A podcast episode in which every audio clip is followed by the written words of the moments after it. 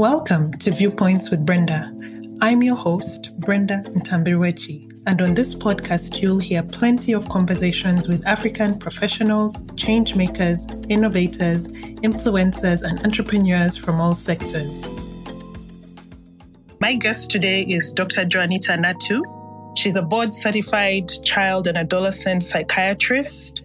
She has a specific interest in cognitive and behavioral therapy. Joanita is Ugandan, currently based in Norway. She's big on wellness and self care. And she actually inspires me a lot. I've known Joanita since I was 13. And I just follow her for the wellness tips mainly, but she's also a big mental health advocate. We're going to be chatting about mental health, psychiatric care for children and adolescents, as well as mental health issues affecting high achievers. So, Joan, welcome. Thank you, Brenda. First of all, I just want to thank you for putting this platform together. We had thought that we are just going to have adult conversations about different things that affect us in our daily lives. So I really appreciate that you put me on this. And uh, I want to thank everybody actually who's made time to be present. Actually, people who have grown up with me just call me John. But after moving to diaspora, I started using my full name, which is Joanita. But I was born in Entebbe, born and bred in Entebbe. I love that town or city, whatever you call it, with my whole heart. I'm not really a Kampala person. I never knew anything about Kampala. But you ask me anything about Entebbe, I will tell you. So, born and bred in Entebbe, and then after senior two in Namagunga, senior three actually, I moved to England, where I went to boarding school there and did my GCSEs and A levels. And after that, I trained as a medical doctor. After medical school, I was very sure that, you know, I wanted to work in England. For some strange reason, suddenly I decided to take a little holiday in Norway. And after that two week holiday in Norway, I was bought. I was sold. I loved it so much. I started to learn the language because in Norway, it's not an English speaking country. I had to pretty much delve into start learning Norwegian because if I wanted to practice as a doctor here, I had to get into it. So I pretty much used a year of my life to learn a different language as an adult. And after that, then I could start practicing. Initially, I had actually thought that I was going to do GP, just work as a general practitioner. And in working as a GP, you basically treat all kinds of conditions, both physical and mental health related. But after working in a GP practice for half a year, I decided, you know, that's not going to be me. I cannot be using a lot of my time to see all these minor cases. So I decided to specialize in child and adolescent mental health. Uh, specialization after you become a doctor is usually between five to six years. So I just started doing that. And after five and a half years, I was done with my specialization and I got my accreditation in 2019, March. So that's when I kind of became like a consultant in child and adolescent psychiatry. So, and ever since then, I've just been doing consulting work with uh, different clinics that work with kids, with families, and with um, delinquency in uh, child and adolescents. So, pretty much, I work with all ages ranging from zero to 18, which is what they call last adult age here. 18 is pretty much you're, you're becoming an adult, and after that, we child and adolescent psychiatrists cannot be treating you, so you have to be treated by the adult psychiatrist. Many of you probably wonder what we do with zero to three years old, but it's amazing because working in child and adolescent psychiatry is quite a 360 job, I would say, because you're not only dealing with these children and adolescents, but also with their families. I'll give an example of what we do with a zero month old baby.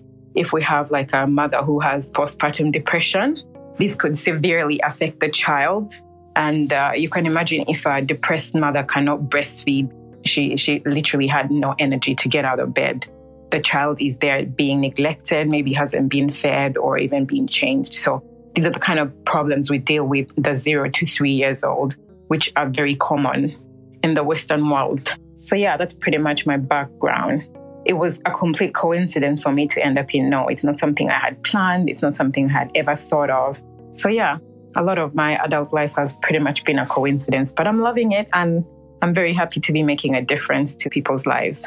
Before I go into the child adolescent stuff, I just wanted to talk about mental health this past year during the pandemic. You know, a lot of people have had to spend the year isolated, away from their families, mainly out of necessity. And this has obviously had effects on, on the mental health of a lot of people. We've seen an increase in suicide. But I don't know if you've noticed any other trends and how do you think we as adults can navigate unique situations like this pandemic? And how would we protect our mental well being and incorporate wellness and self care into our daily lives? That's a very good question, Brenda. But first, what I would want to say is I think that our mental health should be one of our priorities, regardless of whether there's a pandemic or not.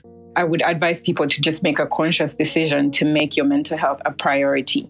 And this, in a way, I think you could do by daily physical activity that, in so many ways, improves your mental health. It's very important that people take time to pause and reflect and not always be in autopilot.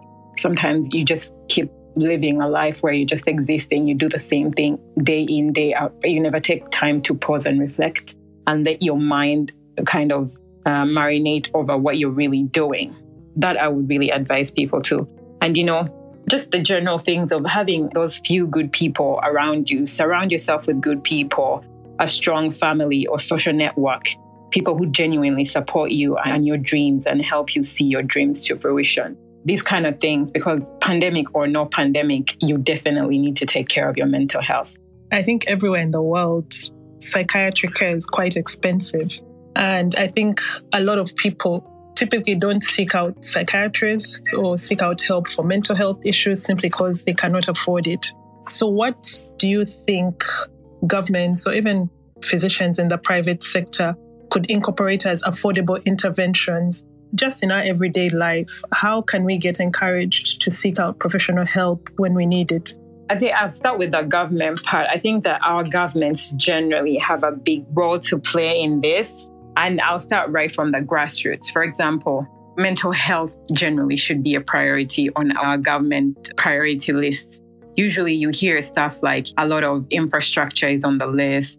Now it's probably all this oil and petroleum and somewhere on the list, it says, you know, health should be a priority. But I think that even within health, mental health can disappear if you don't really focus on it as its own group of um, things to focus on. So I would suggest on a government level to just make that a priority, not just bake it in the general health. I'll give an example of, for example, in Norway, they usually get specific area of interest which they focus on. For example, if they decide to do drugs and rehabilitation. So, in one particular year, they decide to focus on that, invest a lot of opportunities in that, straight from education, educating more people in this field, educating more people to deal with drugs and rehabilitation, and then send them out in the communities. In that way, they kind of make a cascade of people that are educated in this field to reach out to people who have these kind of problems. And when I take mental health, for example, it would really be a good idea if when this is prioritized on our government list, that they actually train people to help people going through mental health problems. I'm not talking about training physicians or psychologists, but even just social workers, because a very well trained social worker can reach out to people and actually be able to distinguish whether somebody's going through a depression or somebody is traumatized and then be able to point them in the right direction in terms of where they can get help. But I think that would be a really good place to start for governments to prioritize it and put a lot of economic investment in mental health. Training is one of the things. And then, of course, schools have to be prioritized. So within training, you can train school psychologists or school uh, counselors. I think uh, that would be the best place to start so that all the children growing up in schools know that if I have this and this type of problem, I can talk to this and this person, and this is how they can help me. Already, when they're growing up, they know mental health is a part of my health and I need to take care of it. And if I have a problem, I have somebody to talk to. So that's how I feel like the governments can start off. The private sector can also do the same thing, make it a much more decentralized service in terms of having psychologists available. Because a psychologist will probably not charge you the same as a psychiatrist would, but they'll probably give you a lot of help for you to actually continue that your work life is not distracted, your social life is not distracted. Giving uh, types of help that do not actually require you to pay so much, I would think would do a lot of help. And what work based solutions do you think our employers could incorporate into the workspace to improve mental health, to encourage people to seek help for their mental health issues? Well, to begin with, I would actually advise that every workplace has a psychologist. It's not very common also here in Norway that there's a psychologist on the job just to serve the people that work in that environment. It's a good idea. Many private companies actually have it so that if you're going through any kind of type of mental breakdown, a difficult time generally in life, that you have somebody to talk to to guide you and give you the resources that you need at that particular time. So I think that would be a good place to start for workplaces. But also be very aware of the, because usually, actually, I would use my workplace as an example. It's very easy to call in sick and say, I have a headache. I think it's kind of like an internalized stigma that you yourself feel like you can't just call in sick and say, I have anxiety or I'm feeling a bit depressed today. I can't come into work. So I think the workplaces should be a bit more open to to allow these kind of reasons for not showing up to work. Because already, if your colleague cannot call into work and say, you know, I'm having a really hard time with my family and I can't show up to work today, then if you're not giving space for that, then you're not really making it an open space for them to tell you what's going on. So I think that would be a good place to start. And how would you advise, like, if you have someone in your life who needs to seek out help for their mental health issues, but they're worried by the stigma around it, how would you encourage that person to seek out medical health? Yeah, stigma is still quite a big hindrance when it comes to mental health and people seeking help. But the advice that I would give is don't let the fear of being labeled as a person with mental health issues prevent you from seeking help one may mistakenly believe uh, this condition or whatever you're dealing with is a sign of personal weakness. You even start to think, how will people see me? How are people going to view me as a weak person who couldn't deal with this? So I would just advise people not to isolate themselves. Usually, if you yourself can't see the problem, maybe the people around you can help you, especially if you surround yourself with people that really care about you. They can help you point you in the right direction, say, things are not really going well the way we really know you how to be. So maybe you should get help. So prevent isolating yourself. And then, of course, it's always easier to think once I have a mental health problem, then that's like the label that is the rest of your life. But I think that people should not equate themselves with the mental health issue because even when somebody has, let's say, I'll take a very common physical uh, illness, diabetes, for example. If someone has diabetes, you don't you don't go and say, "Hi, my name is Joanita. I am diabetes." You have diabetes, but that doesn't necessarily define who you are. So, and that's how I also feel like mental health should be looked at. Yes, you might have whatever you're dealing with, but doesn't that doesn't really define who you really are. So, uh, there's a, a very common saying that says that you're not your illness. So mental health should also be seen in exactly the same light as physical illness is seen. I know we've talked about this before privately, but we talked about like men and just the lack of, I don't know if it's a lack of awareness or the need to be strong. How do we encourage the men, especially, to seek out help when they need it? In my career, actually, just even looking at the statistics, though I work with children and adolescents, we get more uh, referrals for females than we get for males. What I feel is that already from a very young age, the boys are kind of taught you don't show tears, you don't cry, you're supposed to be tough, you're supposed to be the person who holds everything together. But it's a general thing that is going on amongst males. And to that, I would say, just like we all have emotions, we all have feelings, because our mental health is basically our emotional, psychological, and social well being. So I don't see why uh, males should be excluded from that. I think that equally have psychological things that they want to discuss, or even their social well being is equally as important as females. So males should not feel like they have to hold up the fort or feel like everything is on their shoulders it's really difficult to get males and their egos to actually be on board with this because, yes, they have problems, but how are we going to get them to seek help? And again, as I say, people should not really see it, see this as something that defines them. You can equally still have a mental health issue, seek help, and still remain the male figure in your family that still provides, still caters for, for your household, but you go help. That's the most important thing. We, we need to already start their children to also make it important for them to show their emotions. I just want to shift to your practice area, which is children and adolescents. Where do you see the differences in child and adolescent care in Norway as opposed to, let's say, Uganda or other African countries? And what can be done if there are shortcomings? What can be done to improve them? I'll say a little bit about how the Norwegian system works. In Norway, the specialization program allows for one to directly specialize in child and adolescent psychiatry without having to do adult psychiatry, which is considered the main specialization of psychiatry. But in Uganda, for example, you have to do adult psychiatry first for you to then subspecialize to be a child and adolescent psychiatrist. Already, if you think about the number of years that someone has spent in med school, let's say six years, for the most part, most people spend six years in med school, including the internship. And then on top of that, you have to do uh, five years to specialize to become an adult psychiatrist. And on top of that, you have to do another five years to do child and adolescent psychiatry. I think already that puts people off. By the time you're done with adults, you think, okay, you know what? I, I'm not going to do another five.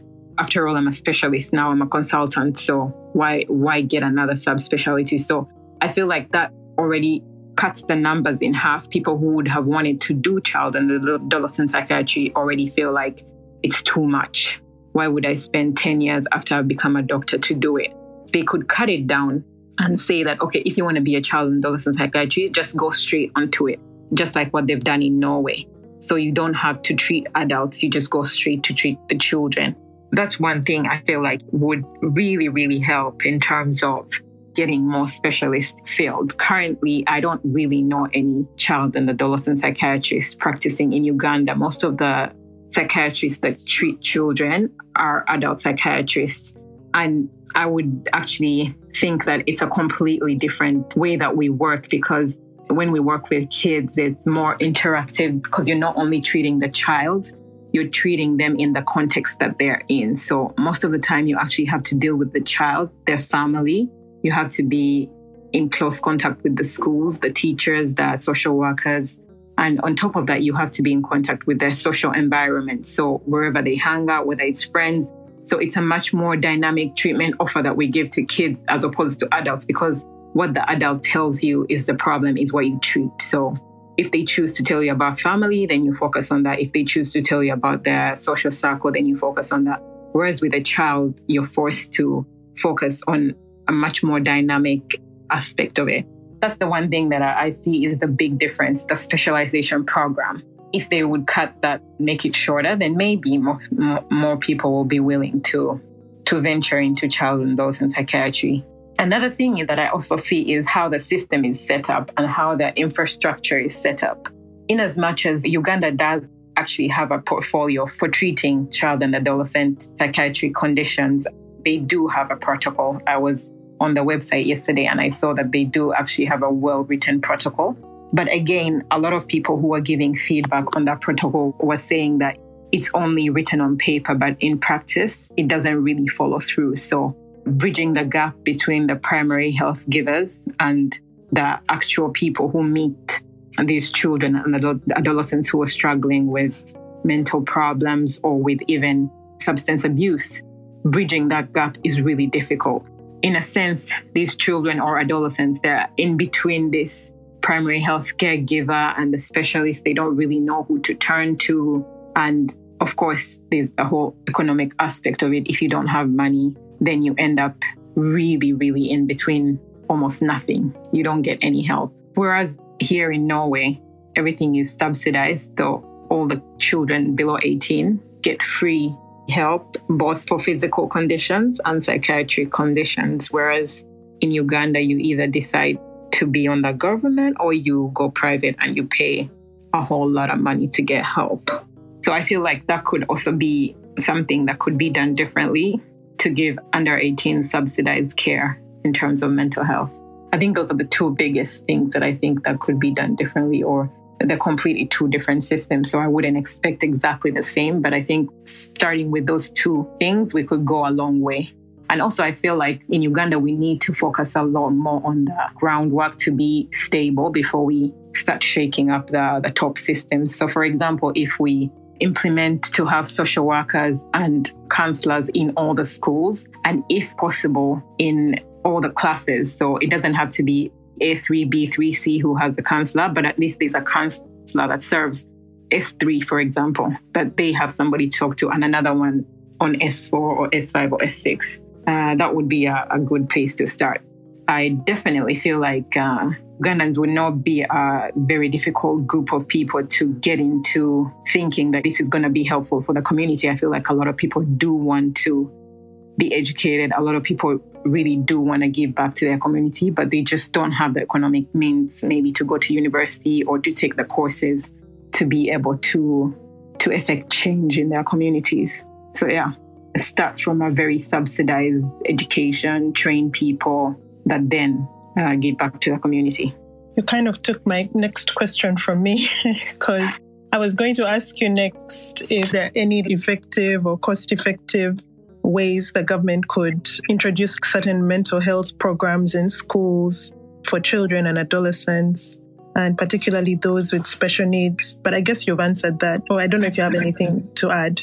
Just a little bit there, because I also feel like a lot of teachers, for example, could also get the basic skills of how to identify a child who's struggling at home. If a child repeatedly comes to you hungry, a teacher should be able to pick up that there's some social problems happening in this family just the basic ways of teaching, even if a child shows up at the nursery school looking like this, what should you look out for? A primary two school teacher should be able to tell whether a child is being abused at home or not. So those could be the basic things. But again, it has to be like something that the government really prioritizes and says, okay, this year we're going to focus on making all the teachers competent enough to recognize this and this and this and this.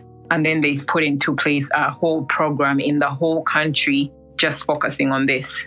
Because at the end of the day, we have to really remember that mental health affects the way we think, the way we feel, and the way we act. And if you don't take care of these things when the child is growing, it's going to cause a defect when they're a bit older. And then the issues will start coming up, or they'll start having conduct disorders or behavioral disorders. So it's really important to go grassroots, try and do a bit of preventive work.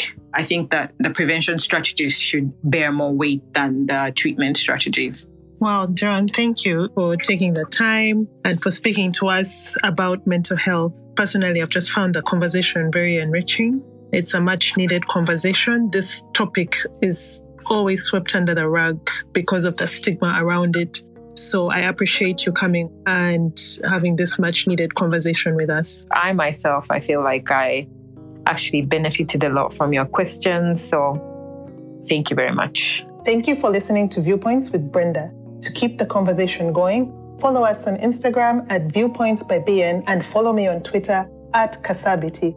That's K A S A B I T I to hear more conversations like this, follow the podcast, subscribe, like, and please feel free to leave us a comment and rating. See you next time.